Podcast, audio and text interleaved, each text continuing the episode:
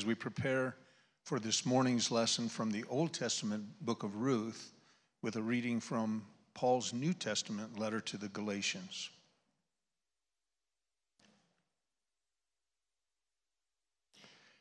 When the time came to completion, God sent his son, born of a woman, born under the law, to redeem those that are under the law, so that we might receive adoption as sons.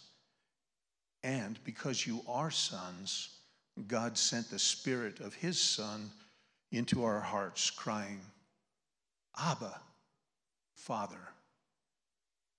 So you are no longer a slave, but a son. And if a son, then God has made you also an heir. Please join me in, in prayer.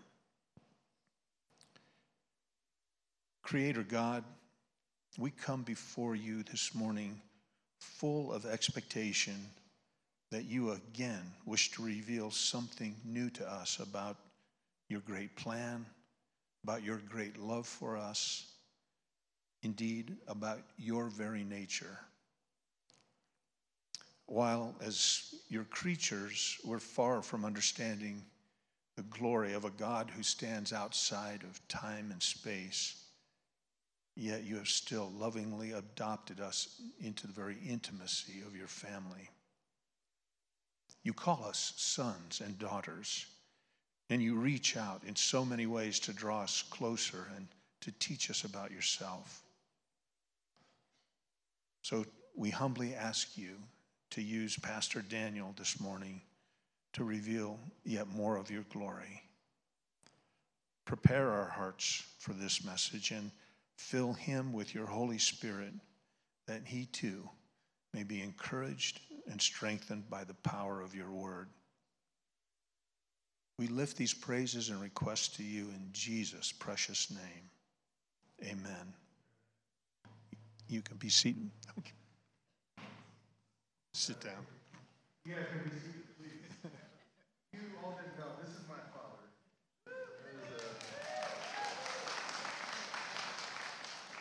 And this is my beloved Son,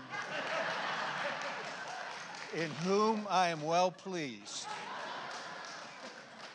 Hear him. that's, a, that's a borderline blasphemous there. But uh, we like each other, which is great. My name is Daniel. I'm one of the pastors here. I'm doing double duty today because uh, normally I get to lead worship. Today it's my privilege to get to preach the word. Uh, we're in the book of Ruth, and as Pastor Patrick said last week, it's so nice to be out of the book of Judges. Ruth is this little bright spot in the middle of uh, a pretty dark collection of works uh, in the Old Testament. And so um, it, it's exciting to get to preach from it. But in the past, maybe you're something like me where when you get to Ruth in your yearly reading plan, you kind of power through it in one day, and then you think, why is this story in here? you know, Pastor Jeff said a few weeks ago, Ruth helps us transition the narrative out of the period of Judges and into the period of the Kings. It's a historical narrative, so there's some cultural oddities in there that are very interesting to look at. Uh, but really, it doesn't it just kind of seem like a love story between two randos? Like two people, we don't have any idea who they are, and all of a sudden we care about what they're doing. but Jeff did a great job in chapters one and two of both pointing out some noble character principles that we can apply to ourselves, but also highlighting the sovereignty of God in chapters one and two. And last week, Patrick started to develop the connection for us between Boaz the Redeemer and Christ the Redeemer with Boaz pointing forward to, to Christ as the perfect Redeemer. And we'll see that fleshed out even more here in this chapter. In fact, the main point of our text today and the main purpose for the book overall are one and the same. For the Christian, the main point of Ruth, and chapter 4 specifically, is that the story of Boaz redeeming Ruth and Naomi is a microcosm. It's a uh, it's a little picture of God's ultimate redemption of his people. Now, it's certainly more of a refined uh, art film. Uh, it's filled with kind of subtle reflections and foreshadowing of this redemption more than it is a blatant systematic theology about ultimate redemption. But as the story concludes, we're going to see better the nature of God's redemption his redemptive work, the nature of our redemption, our participation in the work of redemption. And we're going to see that in three ways in this story. God's work of redemption is joined through faithful trust. The access point to God's work of redemption is faithful trust. God's work of redemption is engaged by assuming responsibility, it's participated in by assuming responsibility. And God's work of redemption is accomplished in and through humanity. And that is a big claim that God's work of redemption is accomplished in and through humanity. But before we jump into the, to our text, let's recap the book really quick as we come to the end. Naomi left Bethlehem with her husband, Elimelech, or Eli Melech, or however you pronounce it, Elimelech, and two sons due to a famine in the land of Bethlehem. And they go into Moab, right? Now, Moab is a territory that is notoriously always in conflict with Israel. It's, it's a, uh, it's a desperate move to go there. But while they're there, her boys marry two Moabite women, and one of them being Ruth. And then, in a series of tragedies, both her husband and her boys die. So, Naomi returns from Moab to Bethlehem and Ruth demonstrates this intense faithfulness, this faithful love by staying with her mother in law, not remaining with her own people. Now, when the women of Bethlehem call out to Naomi as she's coming back to Bethlehem, her response is that her name has been changed from Naomi to Mara, to bitterness, because the Lord has afflicted her with deep sorrow at the loss of her menfolk. And now these two destitute widows are living in Bethlehem and they need food. So Naomi sends Ruth to glean the fields of a prominent man of noble character, is what the, how the scripture describes him, from Elimelech's family. And his name is Boaz. And while harvesting grain, the God fearing Boaz passes by and takes particular notice of Ruth. And after learning her story, but learning about her noble character, he then instructs Ruth to stick around and, and glean only from his fields, even to kind of make herself at home with, with the other workers and servants, and to rest easy as he has given orders for no one to exploit or harm her. Now, this protection was a huge deal for a destitute widow. So eventually he prays that the Lord would reward her for her care of her mother in law. And at the end of the day, he, he loads her down with food to take back to, to Naomi, to sell in the marketplace, to use to provide for herself, signaling not only his desire to protect her, but his desire to provide for her. And it's quite the meet, the, the meet cute in this blossoming romance, right? So Ruth keeps working in Boaz's field day by day until one day Naomi comes up with a little bit of a scandalous scheme to get her daughter in law and Boaz together. Now, to be clear, no one on staff recommends this as a method of courtship.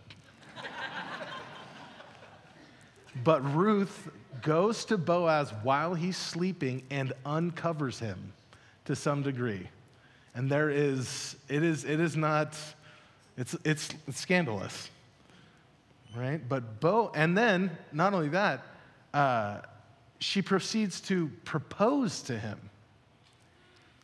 And Boaz reveals his good character by protecting Ruth. He protects her physically by not, and reputation wise, by not taking advantage of her forwardness.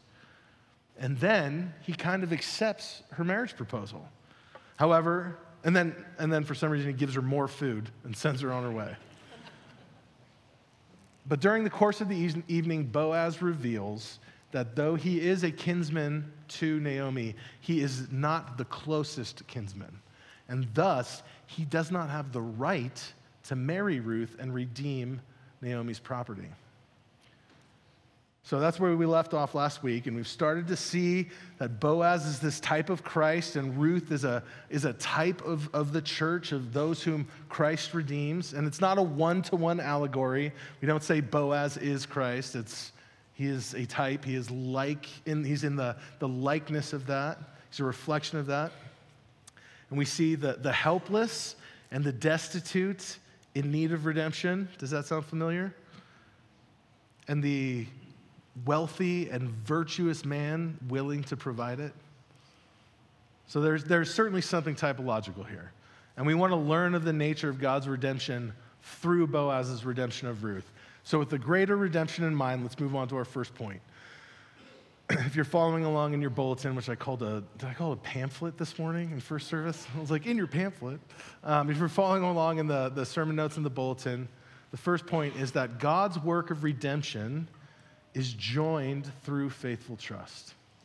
It's access, the, the on ramp is through faithful trust. Let's read in chapter 4, verses 1 through 5. It says, Boaz went down to the gate, uh, went to the gate of the town and sat down there. And soon the family redeemer Boaz had spoken about came by.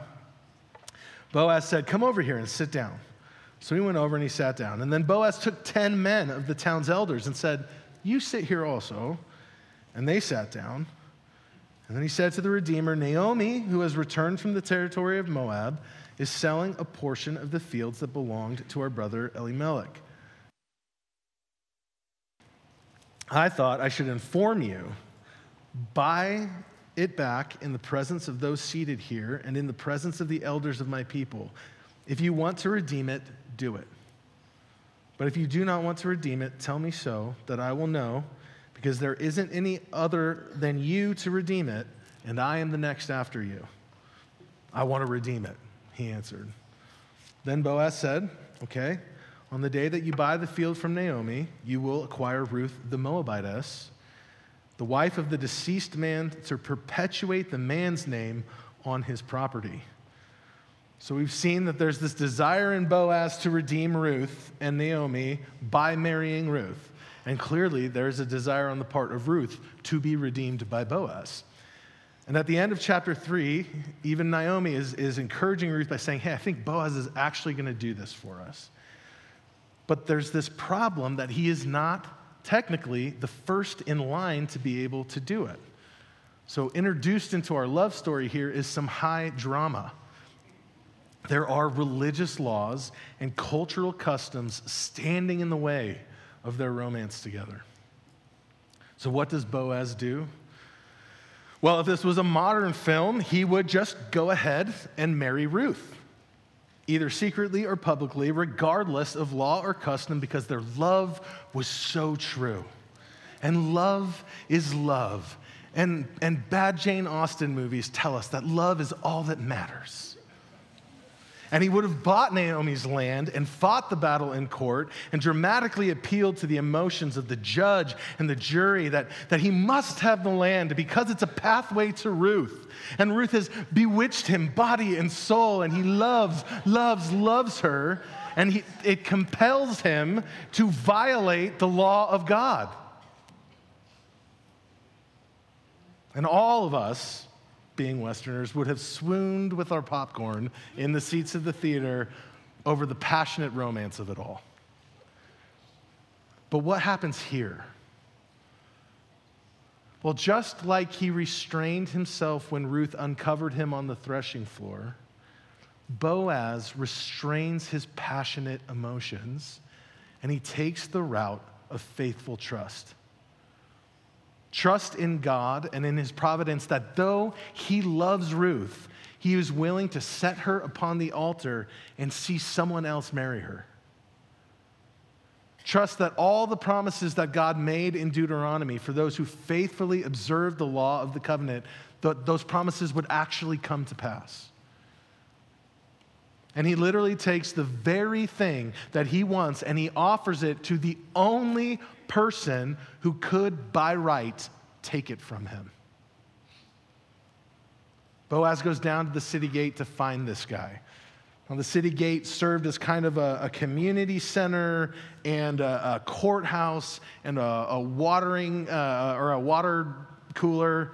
It's where uh, there was some bench seating usually around the entrance, and uh, it would allow for some of the older, wiser, the elder men of the community to sit and hear cases that needed judgment Business was conducted there, contracts were entered into and witnessed there uh, because it was the bridging point between the marketplace in the city and the produce and the animals of the surrounding fields. It's where you'd go to pass along messages and find out if there were any visitors within the city or what news had come from far off as traders had come through. So Boaz heads down there first thing in the morning, and sure enough, this guy, comes through as the day progresses. Now, I say this guy because he's never named in the story. The Hebrew would be the equivalent of Mr. So and so. Mr. So and so came through. and so he's not a man of any apparent standing. And Boaz then gathers him and then gathers witnesses witnesses as custom and wisdom required, and then he plainly presents the reality of the situation to him. And our hearts, caught up in the romance of it all, catch in our throat a little bit when initially it sounds like this guy is going to take the offer. Now, what Boaz is doing isn't just pure legalism, like, oh, I'm just going to go fall on my sword and, you know, hand the right of, of, uh, re- of redemption over to this guy. Boaz is wise. He has a game plan here. I'm sure Boaz knew, as we will see, the mediocre character of this nameless relative. And I'm sure he probably knew that this guy wasn't going to be thrilled at the idea of marrying a Moabitess. So he throws that in there with Ruth's description. So he acted shrewdly when he presented the information. And additionally, he made sure there were witnesses so that this guy would have to do right by Ruth and Naomi if he did accept the opportunity to redeem them. So he used his wisdom, his intelligence, and his relational capital with those at the city gate to put himself in the best position he could. And then he laid his hopes on the altar and trusted the Lord.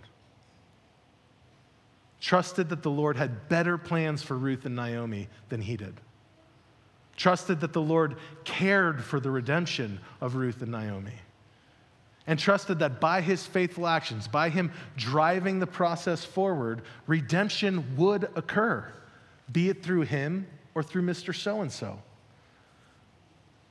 And as we seek to join God's redemptive work, this tells us something important about faithful trust. Faithful trust does not mean laziness. Faithful trust does not mean apathy or, or fatalistic determinism. Faithful trust is exercised in obedient actions. Faithful trust is exercised in obedient actions, and faithful trust is further demonstrated by letting God be responsible for the outcome of those faithful actions. This thing keeps falling off.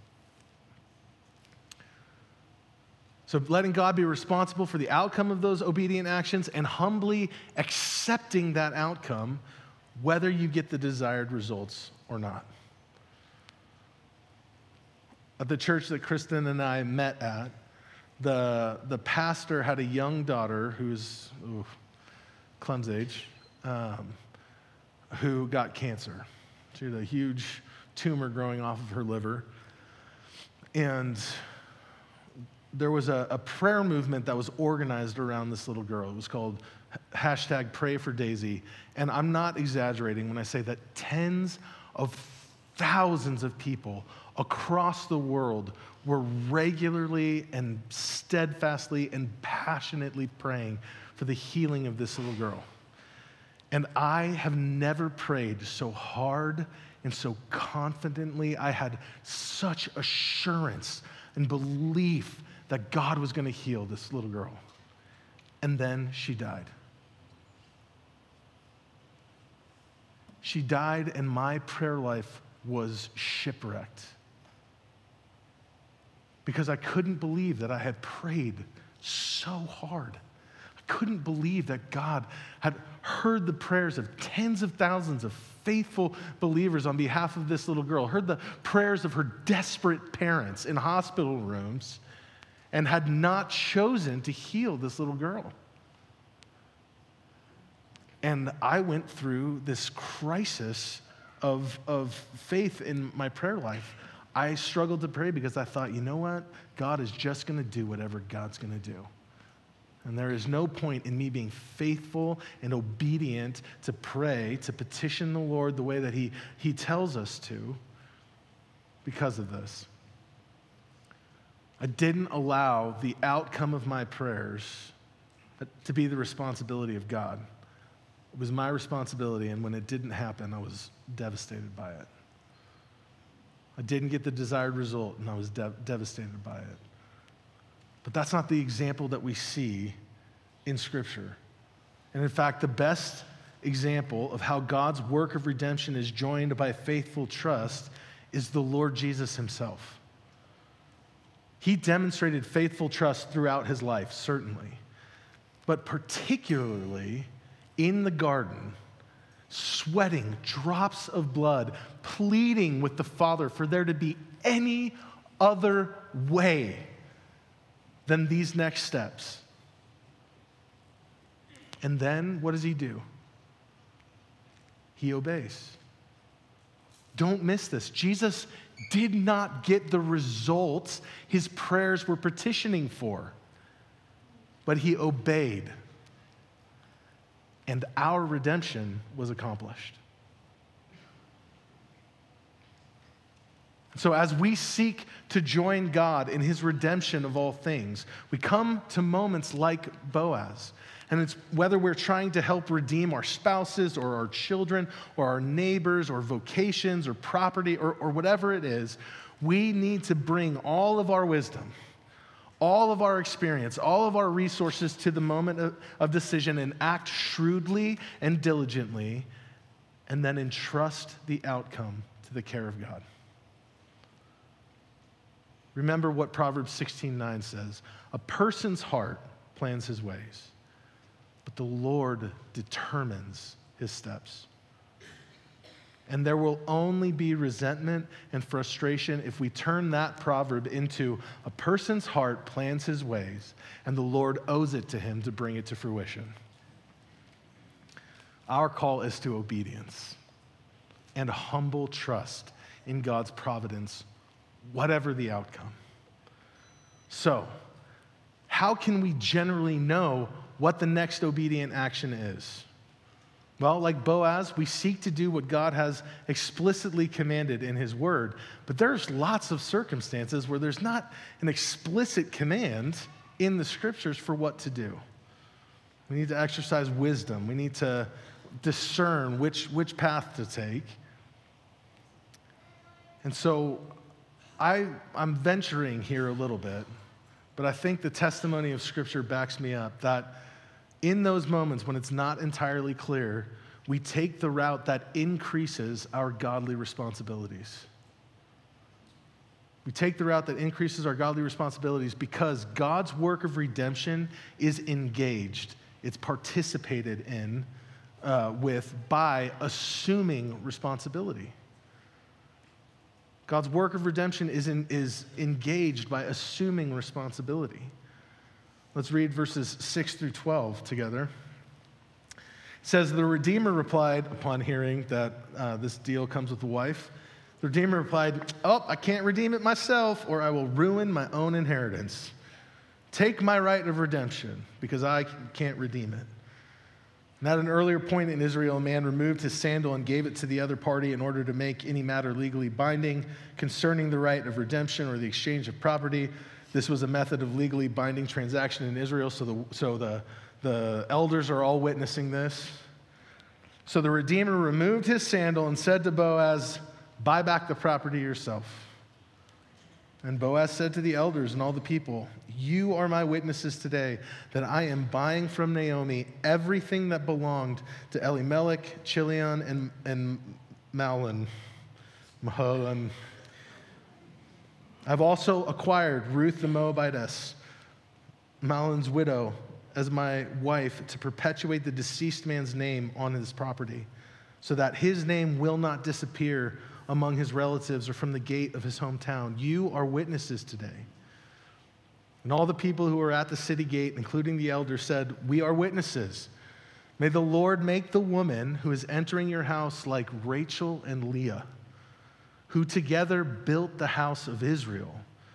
May you be powerful in Ephrathah and your name well known in Bethlehem. May your house become like the house of Perez, the son Tamar bore to Judah. Because of the offspring the Lord will give you by this young woman. So, this guy who had initially accepted the right to the property of Naomi backs out of his acceptance when he finds out that taking responsibility for another person and another family line is involved. He initially jumped on the boat because he thought he was getting an easy increase to his holdings.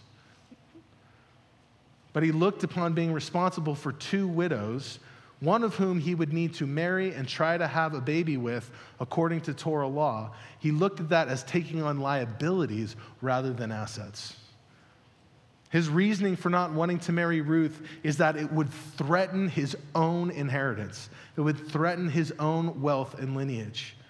It has nothing to do with whether he would be able to provide for her. It has nothing to do with, with uh, oh, hey, I'm already married and multiple wives never really works out. Just, oh, this property comes with some extra duties apart from making a profit. No thanks. Now, it's unsurprising that Boaz, this man of good character and, and godliness and faithfulness, who's in love with Ruth, would exercise the right of redemption. He made it clear in chapter 3 that was his intention from the beginning. But Boaz and others throughout Scripture paint a picture that godly men take responsibility. Godly men take responsibility for themselves. They take responsibility for their family. They take responsibility for their community. And it's, a, it's a, a proper extension of the dominion mandate issued to Adam in the garden. God says to them, Go out and exercise godly rule over all creation. Take responsibility for and over all that exists. But just because the fall has now introduced pain and toil and difficulty and relational strife into those godly taking into those godly responsibilities, it does not negate the fact that the ontological nature of man is to take on responsibility. It's what he's built for, designed for, and it's one of the ways in which he images God in the world. So, not only is Boaz honoring the Lord by obeying the covenant laws regarding property and family preservation, he is embracing his God ordained design by committing himself in marriage to Ruth. By establishing the family line of Naomi, and serving his community by his example, his obedience to the covenant, and his provision for the destitute. And look what the people at the city gate respond with. Not only do they honor him and applaud him, they pronounce a blessing upon him that can basically be summarized as May God grant you great success in being fruitful and multiplying and having God ordained influence on the earth. And my heart breaks for young people, young men especially, as the culture encourages them to delay increasing their responsibility. Delay increasing their responsibility for themselves and for other people while they go out and have fun and make money and explore their lusts and follow their passions. It robs them from participating more fully in the redemptive work of God. Think about Mr. So and so from our story. He is forever the nameless, faceless nobody of the book of Ruth. When he had the potential to be part of the lineage of Christ. We'll see that a little bit later. Yet he avoided the responsibility of the kinsman redeemer and he relegated himself to the sidelines of God's redemptive history while Boaz stepped up and knocked it out of the park. But Boaz isn't even the best example of this in the scriptures. Christ's part in the work of redemption is accomplished through an ever expanding realm of responsibility. So he redeems us by taking greater responsibility for us. 2 Corinthians 5 in verse 18 starts like this Everything is from God. So God takes the, the initial responsibility, who has reconciled himself to us through Christ, and then has given us the ministry of reconciliation. That is, in Christ, God was reconciling, was redeeming the world to himself, not counting their trespasses against him, and he has committed to us the message of reconciliation. Therefore, we are ambassadors for Christ. Since God is making his appeal through us, we plead on Christ's behalf be reconciled to God. And hear this He made the one who did not know sin to be sin for us. He made the only man who could say, Sin is not my responsibility. He made the one who did not know sin to be sin for us so that we might become the righteousness of God. Jesus took total responsibility for our sin.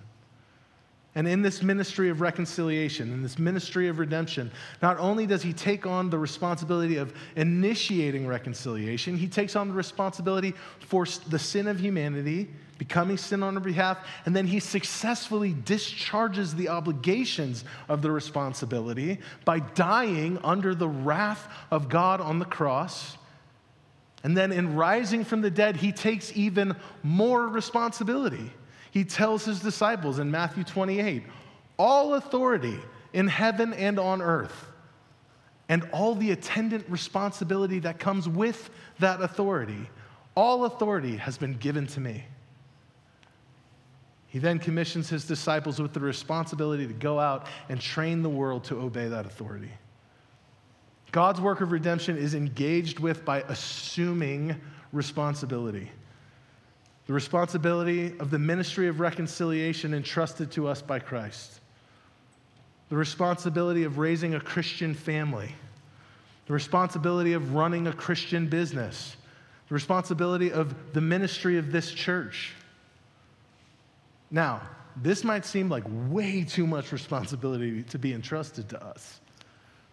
But as our third point makes clear, God's work of redemption is accomplished by God in and through humanity.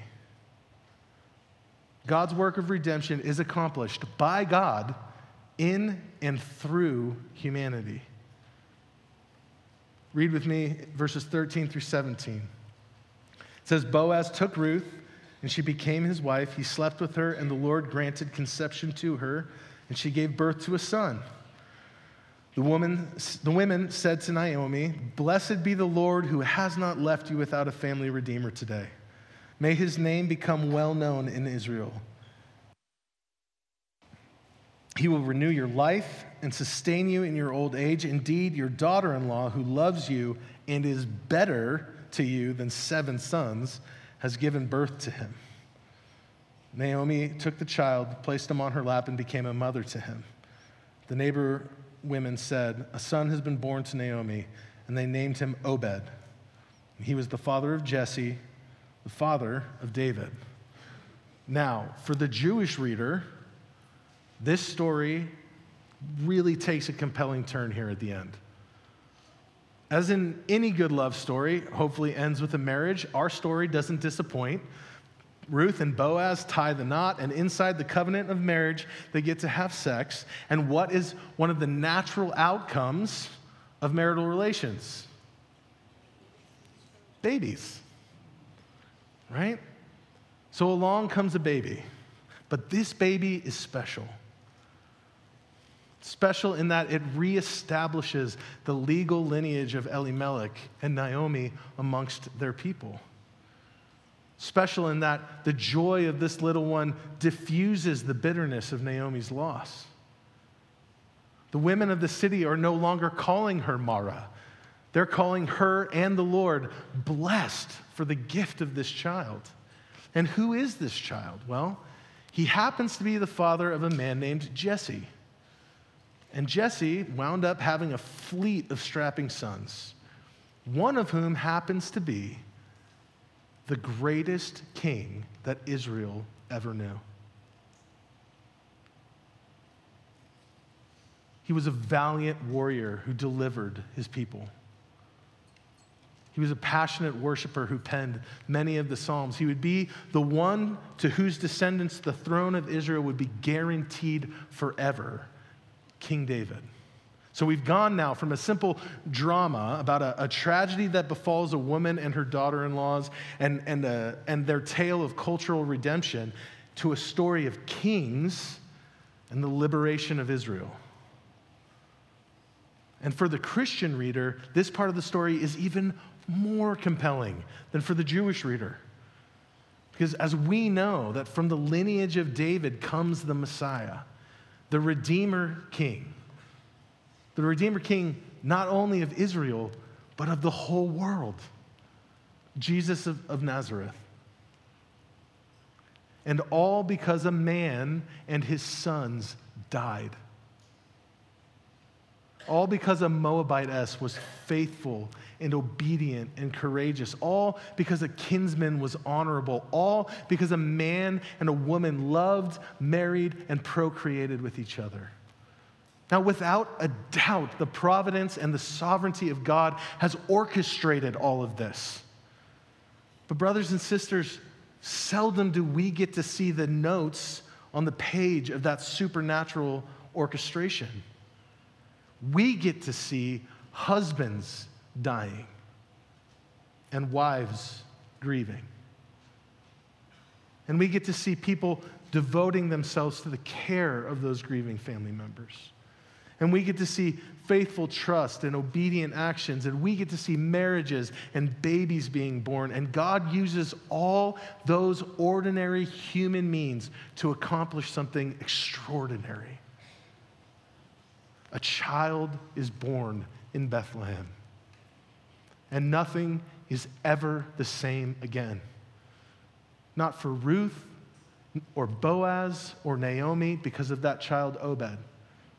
Not for the whole nation of Israel because of the grandchild David. And not for the whole world because of the son of David who has come in the name of the Lord.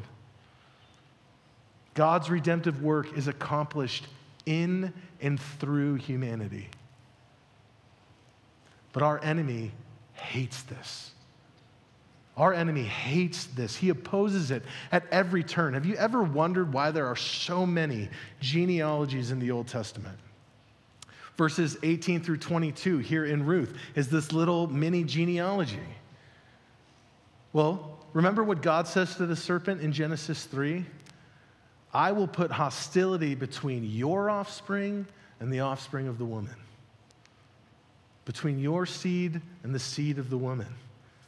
He will strike your head, he will kill you, destroy you, crush you, and you will strike his heel. You will harm him, but not ultimately kill him. What God is doing there is he's promising a deliverer He's promising a redeemer, one that will strike the head of the serpent. And these genealogies in the Old Testament are tracking the line of that deliverer who is going to crush the head of the serpent. And all throughout the Old Testament, the, the serpent, who is the devil, and those who are of the, of the devil, were constantly seeking to snuff out or interrupt the line of the deliverer. We see it in Pharaoh's attempt to kill all the Hebrew male children. We see it in the surrounding nations that are led by these demon gods trying to enslave or destroy or intermarry with and corrupt the people of Israel. And we see it in things like the young Hebrew males being castrated when taken off to Babylon, or Herod trying to kill the Messiah by slaughtering the children. Satan opposes the ordinary human means of marriage, family, being fruitful, multiplying, because that is the way in which God works out his rule and his redemption. First through the new Adam, the promised seed, and then through all those who are in the new Adam. Because just as all who were in the old Adam fell in Adam's sin, those in the new Adam are redeemed.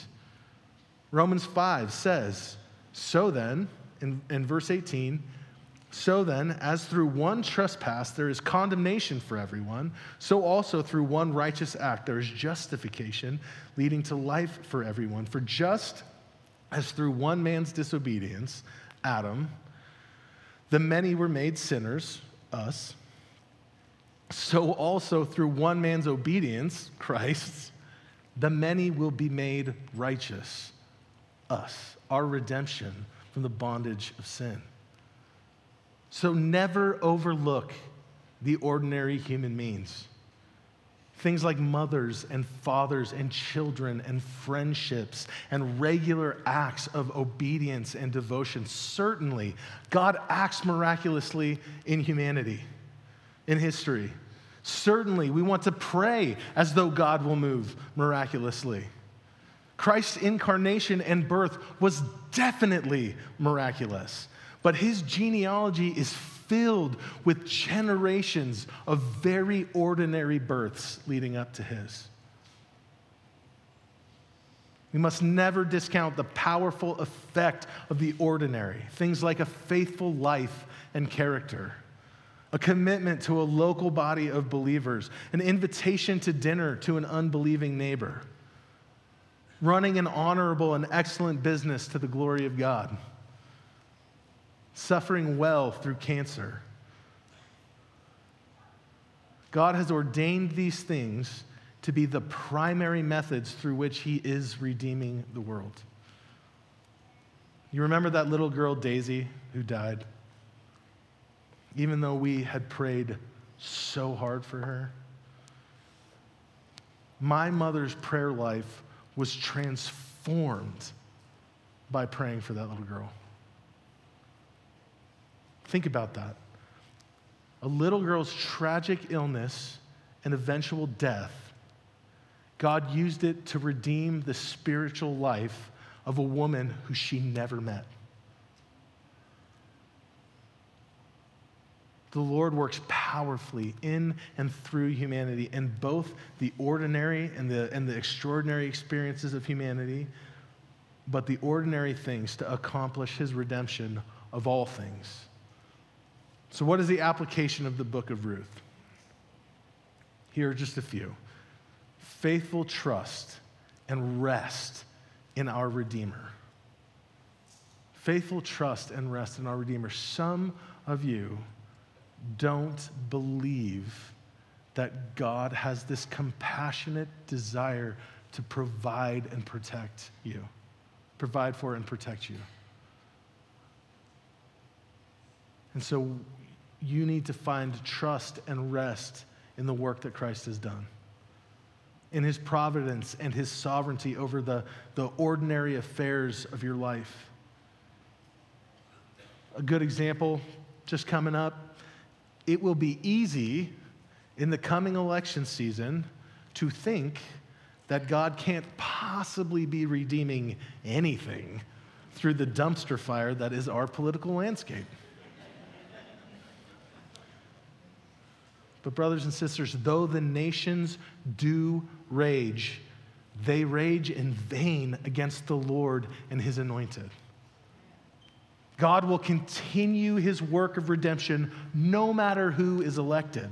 And though we want to act shrewdly and we want to use our influence and we want to, to exercise our, rights to, our right to vote, we need not fear. We can trust God no matter the outcome. Another application is to, to make a recommitment to faithfulness in the ordinary things of Christian life. I'm the type of guy who's always waiting for like the big moment. My life changed because of an arrest, right? That's when I got sober. It wasn't a, hey, I need to stop drinking. It was a, hey, I had to have this big moment. And I'm always looking for those moments to change things in my relationship with my, with my spouse and my, and my child and my family and my job. I'm always thinking that there's going to be this big event that finally catalyzes a, a change. But when in reality, I need faithfulness to the ordinary things of Christian life personal and family devotion, a recommitment to participation in and, uh, and, and commitment to a local body of believers. Commitment to excellence in study or vocation or stewardship of resources, including your, your physical and your mental health. Recommitment to basic evangelization of your neighbor. We need not wait for a miracle when perhaps God has said simple faithfulness will do here. Another application grow in your responsibilities. Grow in your responsibilities. Take greater ownership over the life and ministry of this church. Show up to the prayer meeting. Become a, a member lead a small group, strive to meet the qualifications of being an elder, join a team. If you're interested in marriage, first become marryable. Commit yourself to being a, a person of character worth being married to. Get married. Stay married have children, adopt children. Maybe start a business or find ways to revitalize the one you work for now. Intentionally disciple someone, anyone. Run for mayor. There's somebody in here who needs to hear this. and in all of those things, whatever, whatever the, the, the, the ordinary Christian commitment, Remember that God is at work in and through humanity and the regular things of humanity. And we're going to celebrate one of those seemingly regular things this morning as we observe communion in remembrance of the Lord. I want to invite the ushers to come forward and the worship team to come forward. This table serves, this simple blue cloth covered table serves to re, uh, as a regular reminder of what Christ, the second person of the triune God, has done for us. He, has, he was sent into the world according to the promises of the Old Testament. He became a man and lived a perfect life of obedience to the Father. He bore the wrath of God on our behalf and gave to us his righteousness. And he confirmed a new and eternal covenant of gracious redemption, of grace, gracious reconciliation by the shedding of his blood and the affirmation that it is finished. And though the invitation of this meal is to all who believe, we cannot approach this table frivolously. Jesus himself dismissed Judas from the table before instituting it as an ordinance. The Apostle Paul warned the Corinthians that some in their community were sick and had died because they partook in an unworthy manner. And so it's good and it's right to self reflect and see if we have, by our sin and selfishness, divided the body of Christ. If we have, let us turn to confession and repentance and reconciliation with our brothers and sisters before we partake in the table. And as a, sim, a symbol of our unity as the family of God, we here hold on to the communion elements until all have received, and then we take them together. And if you need a gluten free option, please hold up your hand, and an usher will bring one around to you. Let's pray. Lord, we thank you for your gracious redemption of us in Christ Jesus. We thank you for the picture of a virtuous and a noble man redeeming those who are without hope and destitute in the book of Ruth that reminds us, it reflects and, and points us towards the work that you have done in Christ Jesus on our behalf. I pray for those who are struggling to believe that you are a gracious Redeemer. I pray that they would know your, your care for them and that they would entrust themselves by faith to you. I pray for those who don't know you, that they would discover the hope of redemption in Christ Jesus and put their faith in you. We love you, Lord. We praise you in your name. Amen.